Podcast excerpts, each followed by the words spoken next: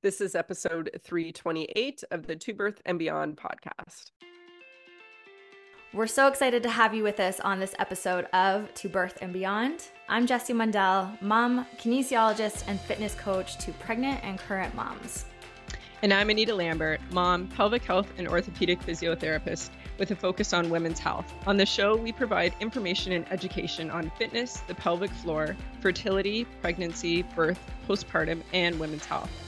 We offer a brave space to have candid and vulnerable conversations on the struggles and joys of motherhood, including all aspects of our physical, mental, and emotional health.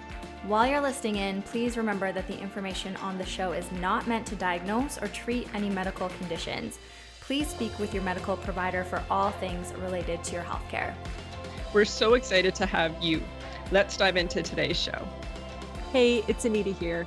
Before we jump into today's episode, I wanted to let you know if you're pregnant and want step by step guidance on how to have less pain and pelvic floor symptoms in pregnancy, how to prepare mentally and physically for labor and pushing, including how to minimize tearing, how to have your partner feel confident to support you during birth, and how to navigate a smoother postpartum recovery. My Bump to Birth Method online program is available for you to join. It's three programs in one, covering pregnancy, birth prep, and postpartum recovery. Plus, you get lifetime access to the program content and bonuses.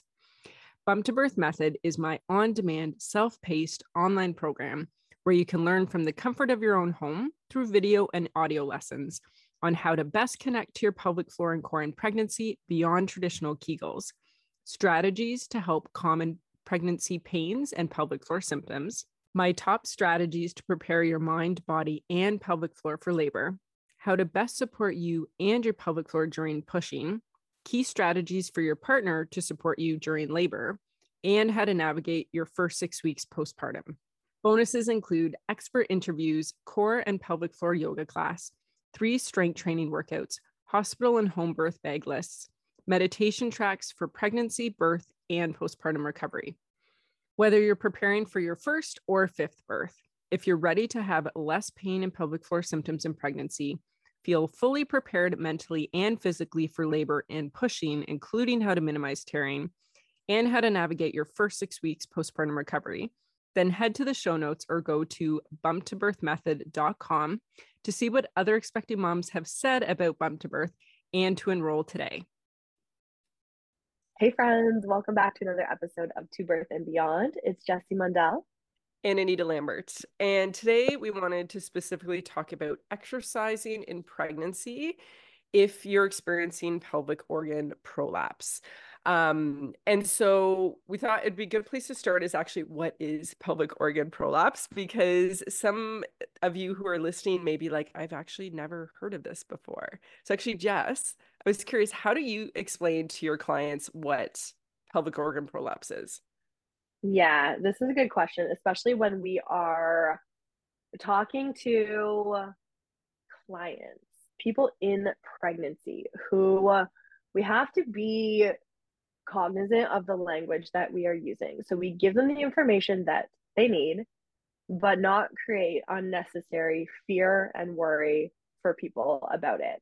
So for the other practitioners, coaches listening in, this conversation is so different if we are like nerding out about prolapse to each other versus if we're talking about humans who have a body that just need the information that they need.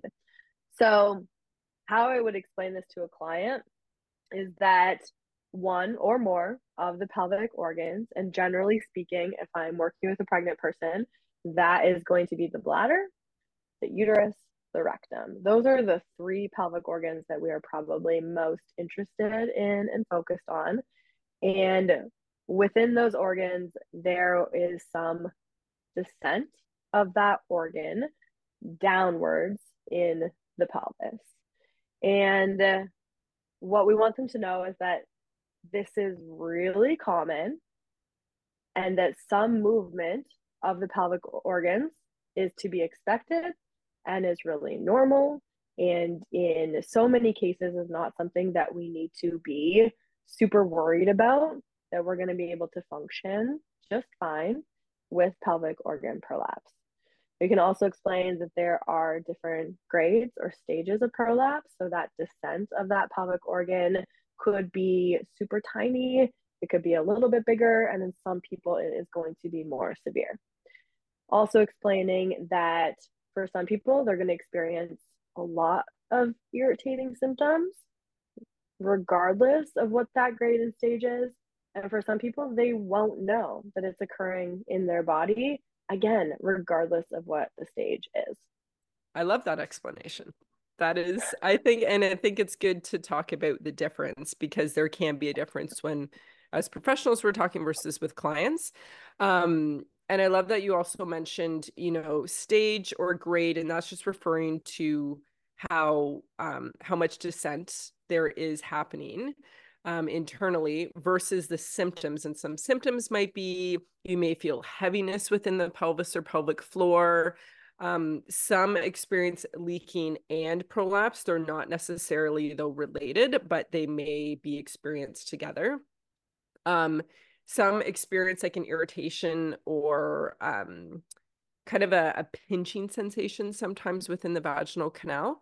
And again, even with those symptoms, those don't necessarily mean that you are experiencing pelvic organ prolapse. So we do want to mention that too. There isn't certain symptoms only with prolapse. Um, but I think it's good to talk about that they can be very much separate, that someone could have one stage of prolapse, but their symptoms may be uh, may feel more severe if they have a, uh, let's say a grade one, so kind of less descent versus someone who has more descent and they might actually have less symptoms. So we do know that symptoms in this stage don't necessarily correlate either. Um, but I did want to talk about this because I know both of us have many clients who um, who have been pregnant, who experience pelvic organ prolapse, and feel like they don't have any guidance and sometimes there's a lot of fear around it or others instill fear in them to do exercise and so i thought this would be a good topic for us to to dive more into um, do you find do you have a lot of clients going into your programs who do say ahead of time that they're experiencing uh, pelvic organ prolapse? Yeah we definitely do and it tends to be people who have had subsequent pregnancies that are pregnant again coming into exercise and feeling like you said uncertain or confused or scared especially about how their physical body is going to change through this pregnancy then leading into a birth they can be really nervous about how a birth might impact their prolapse and then how they are going to feel postpartum. So yeah a lot of stuff that can come up in this time. And so something that can be helpful to know is continuing to exercise there actually are a lot of benefits in pregnancy. So we want to we want to be able to take away some of that fear for you um, because one of the main concerns i end up hearing is a lot of clients are like i just don't want to make my prolapse worse. And the thing is there is nothing that says something specifically is going to make it worse or that in a subsequent pregnancy the prolapse will get worse. Um, if anything, I find maintaining exercise, and it might be modified, it might change. And that is regardless of whether you have uh, prolapse or not. Um, but if we can maintain exercise, actually, it has a lot of benefits. So I find it actually can help with symptoms. So the heaviness I was talking about, um, whether there's, any leaking, any pain, also because within pregnancy there are ch- other changes in our body right the pelvic floor does have more demands on it um, our center of gravity does tend to shift with it. We get more kind of stiffness and aches just from everything expanding your uterus and baby are taking over essentially everything else has to accommodate. So thinking about if someone has been told don't exercise because it will make your prolapse worse it might actually like bring up symptoms because in general they're not getting the exercise that could actually help their symptoms but also all those changes happening in their body as it is yeah we will continue to show this from the rooftops forever and ever you do not need to avoid exercise because you're experiencing pelvic floor symptoms or mm-hmm. concerns mm-hmm. it is actually it's such a misconception but it is actually harmful to continue that messaging i feel mm-hmm. Yeah. I think there's just still so much misinformation out, out there. But I think also part of it comes from so many don't know in terms of professionals, don't necessarily know what guidance to give.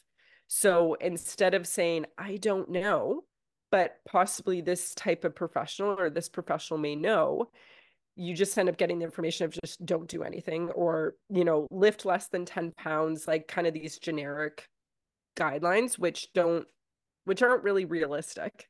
Um, so we hope by continuing to talk about this uh, on the podcast and just in general that more professionals also hear about it so that they can then pass along information to their clients um, one of the things i find to keep in mind again this would be general in pregnancy but again definitely with pelvic organ prolapse symptoms is balancing out strength and mobility work because a common um, feeling for those who are experiencing prolapse is you want to clench and hold, that you constantly want to be holding uh, your pelvic floor, holding everything up, essentially, is what that feeling that my clients describe they feel.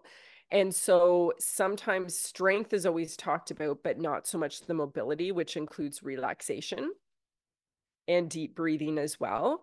Um, but both go hand in hand for so many benefits because we want to make sure not just about strength that we can activate, we want to be able to relax your pelvic floor, but also your entire body because that can help with symptoms in general, aches and pains, but also then thinking ahead to your birth.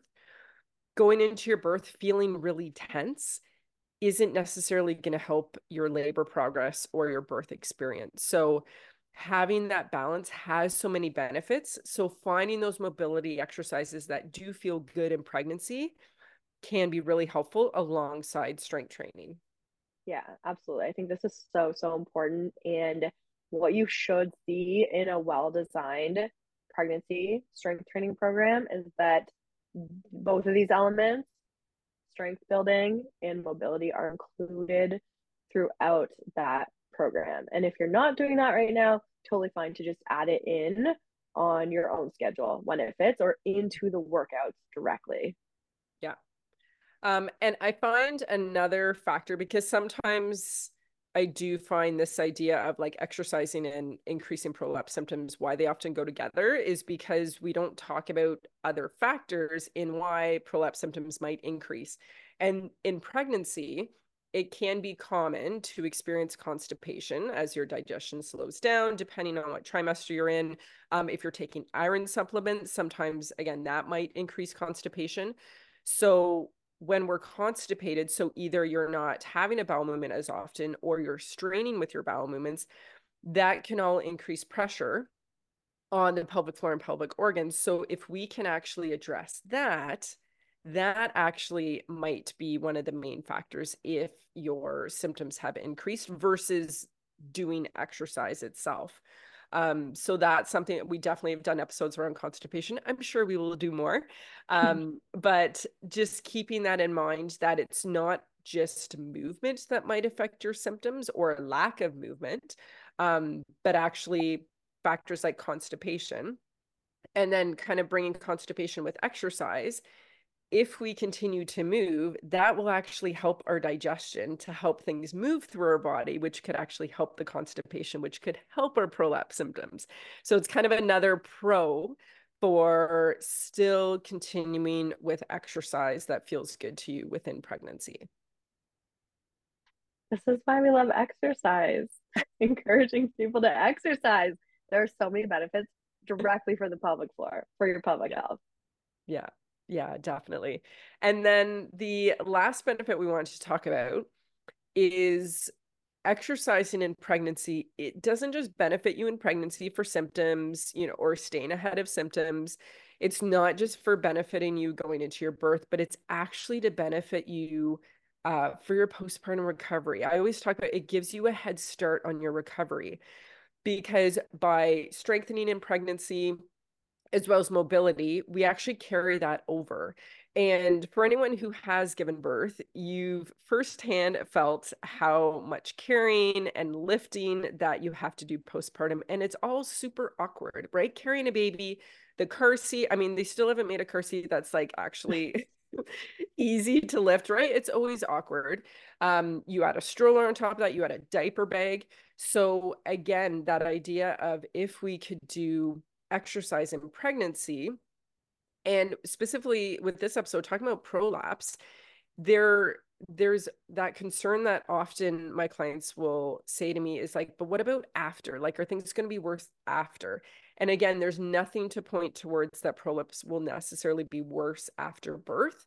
Um, but what we do know is if we can get that strength and get that mobility in pregnancy that could actually help your postpartum recovery um, with or without prolapse in general, just with your recovery, having that exercise in pregnancy has so many benefits. Yeah, so, so important. And the other thing I'm thinking through, just as you're talking about people who might be worried and nervous about their prolapse, you know, getting worse, increasing, symptoms ramping up postpartum. The other benefit of exercise is that it can help us feel more powerful, capable, and confident in our bodies. It can be a stress reducer, it can help manage anxiety. So, from a mental health perspective, it can be so, so key if you're dealing with pelvic health concerns because we also know that pelvic health concerns can be more psychologically overwhelming at times than they even are physically. And also, that what we how we think about the prolapse how we think about the symptoms can mm-hmm. also lead to ramping up the symptoms in our bodies just like this spirally cycle that can be hard to get out of but exercise can be a way of interrupting that so so many physical benefits but then also so many mental health benefits that can come too mm-hmm. And I think what we'll do in the show notes, um, we will also link a previous podcast episode we did about prolapse and exercise in general, but this can also apply to pregnancy. And I'll also include uh, Nicole's uh, episode. She shared about her second birth. She was actually diagnosed with pelvic organ prolapse after her first. Um, very active, um, very much into strength training. And so she was concerned going into her second one, but she actually found she felt better in her second pregnancy and her second postpartum recovery. She felt so much better and had such an empowering birth. So we'll include that in the show notes in case you're in that position. Maybe you are currently pregnant, you're thinking about becoming pregnant, and you do want to hear a positive birth and postpartum story from someone else who has pelvic organ prolapse. I definitely would recommend listening to Nicole's experience. We hope you enjoyed listening to this episode of the To Birth and Beyond podcast. You can find any links or resources we discussed in the show notes at tobirthandbeyond.com. And if you enjoyed today's show, we would love for you to leave us a review on iTunes and subscribe to the To Birth and Beyond podcast in iTunes or Stitcher.